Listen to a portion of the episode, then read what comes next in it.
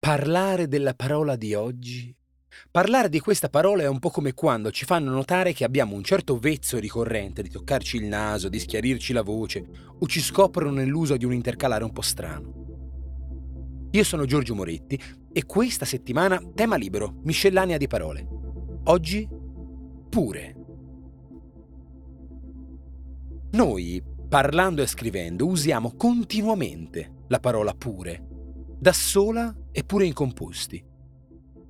Tanto comune, eppure non sapremmo dire da Chito qual è il suo nocciolo di significato e neppure quale sia la sua origine. C'è una classe di aggettivi latini, quelli della prima classe per la precisione, ma non c'entra il lusso, da cui è possibile formare avverbi in maniera estremamente semplice.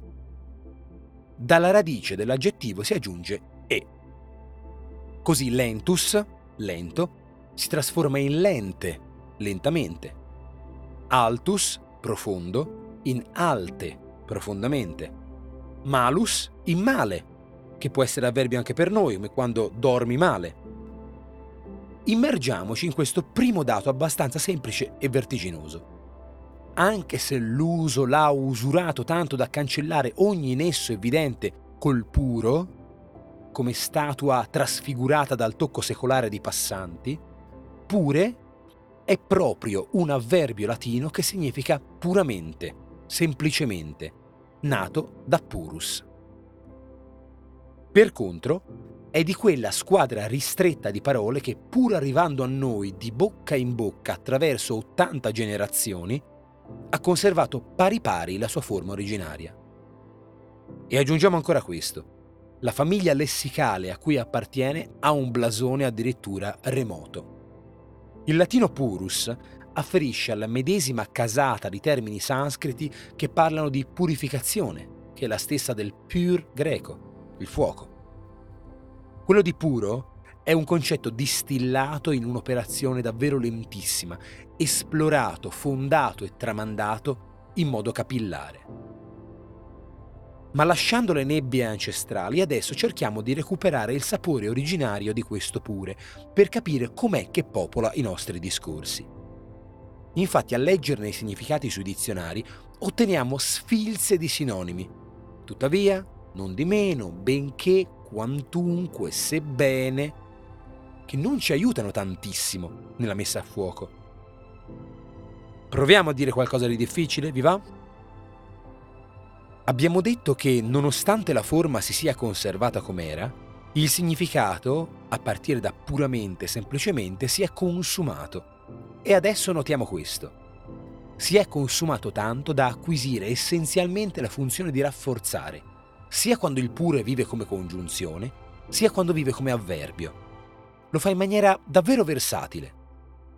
Ha un tratto esortativo, quando diciamo bisogna pur pensarci, un tratto concessivo quando puoi pure andare da solo o è pur vero. Aggiuntivo quando ah, viene pure lei e ma io ci metto pure il formaggio. Già questi primi esempi ci mettono in contatto con lo specifico gusto del pure. Si aggancia a enunciati che presenta nella loro schiettezza, chiarezza, distinzione. Anche quando avversa e contrappone si nota, anzi qui si comprende anche meglio pur se qui usiamo più facilmente eppure. Vorrei restare, pure devo andare. È molto ingombrante, pure me lo devo portare dietro. Vediamo in trasparenza come il pure evochi ancora il senso originario del semplicemente, puramente, ma entriamoci.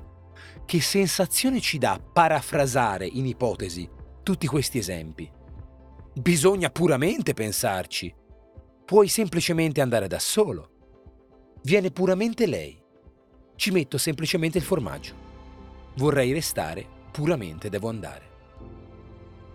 Se il puro è di una sola sostanza non mescolata ad altre, il pure puramente è certo pensabile come un solamente.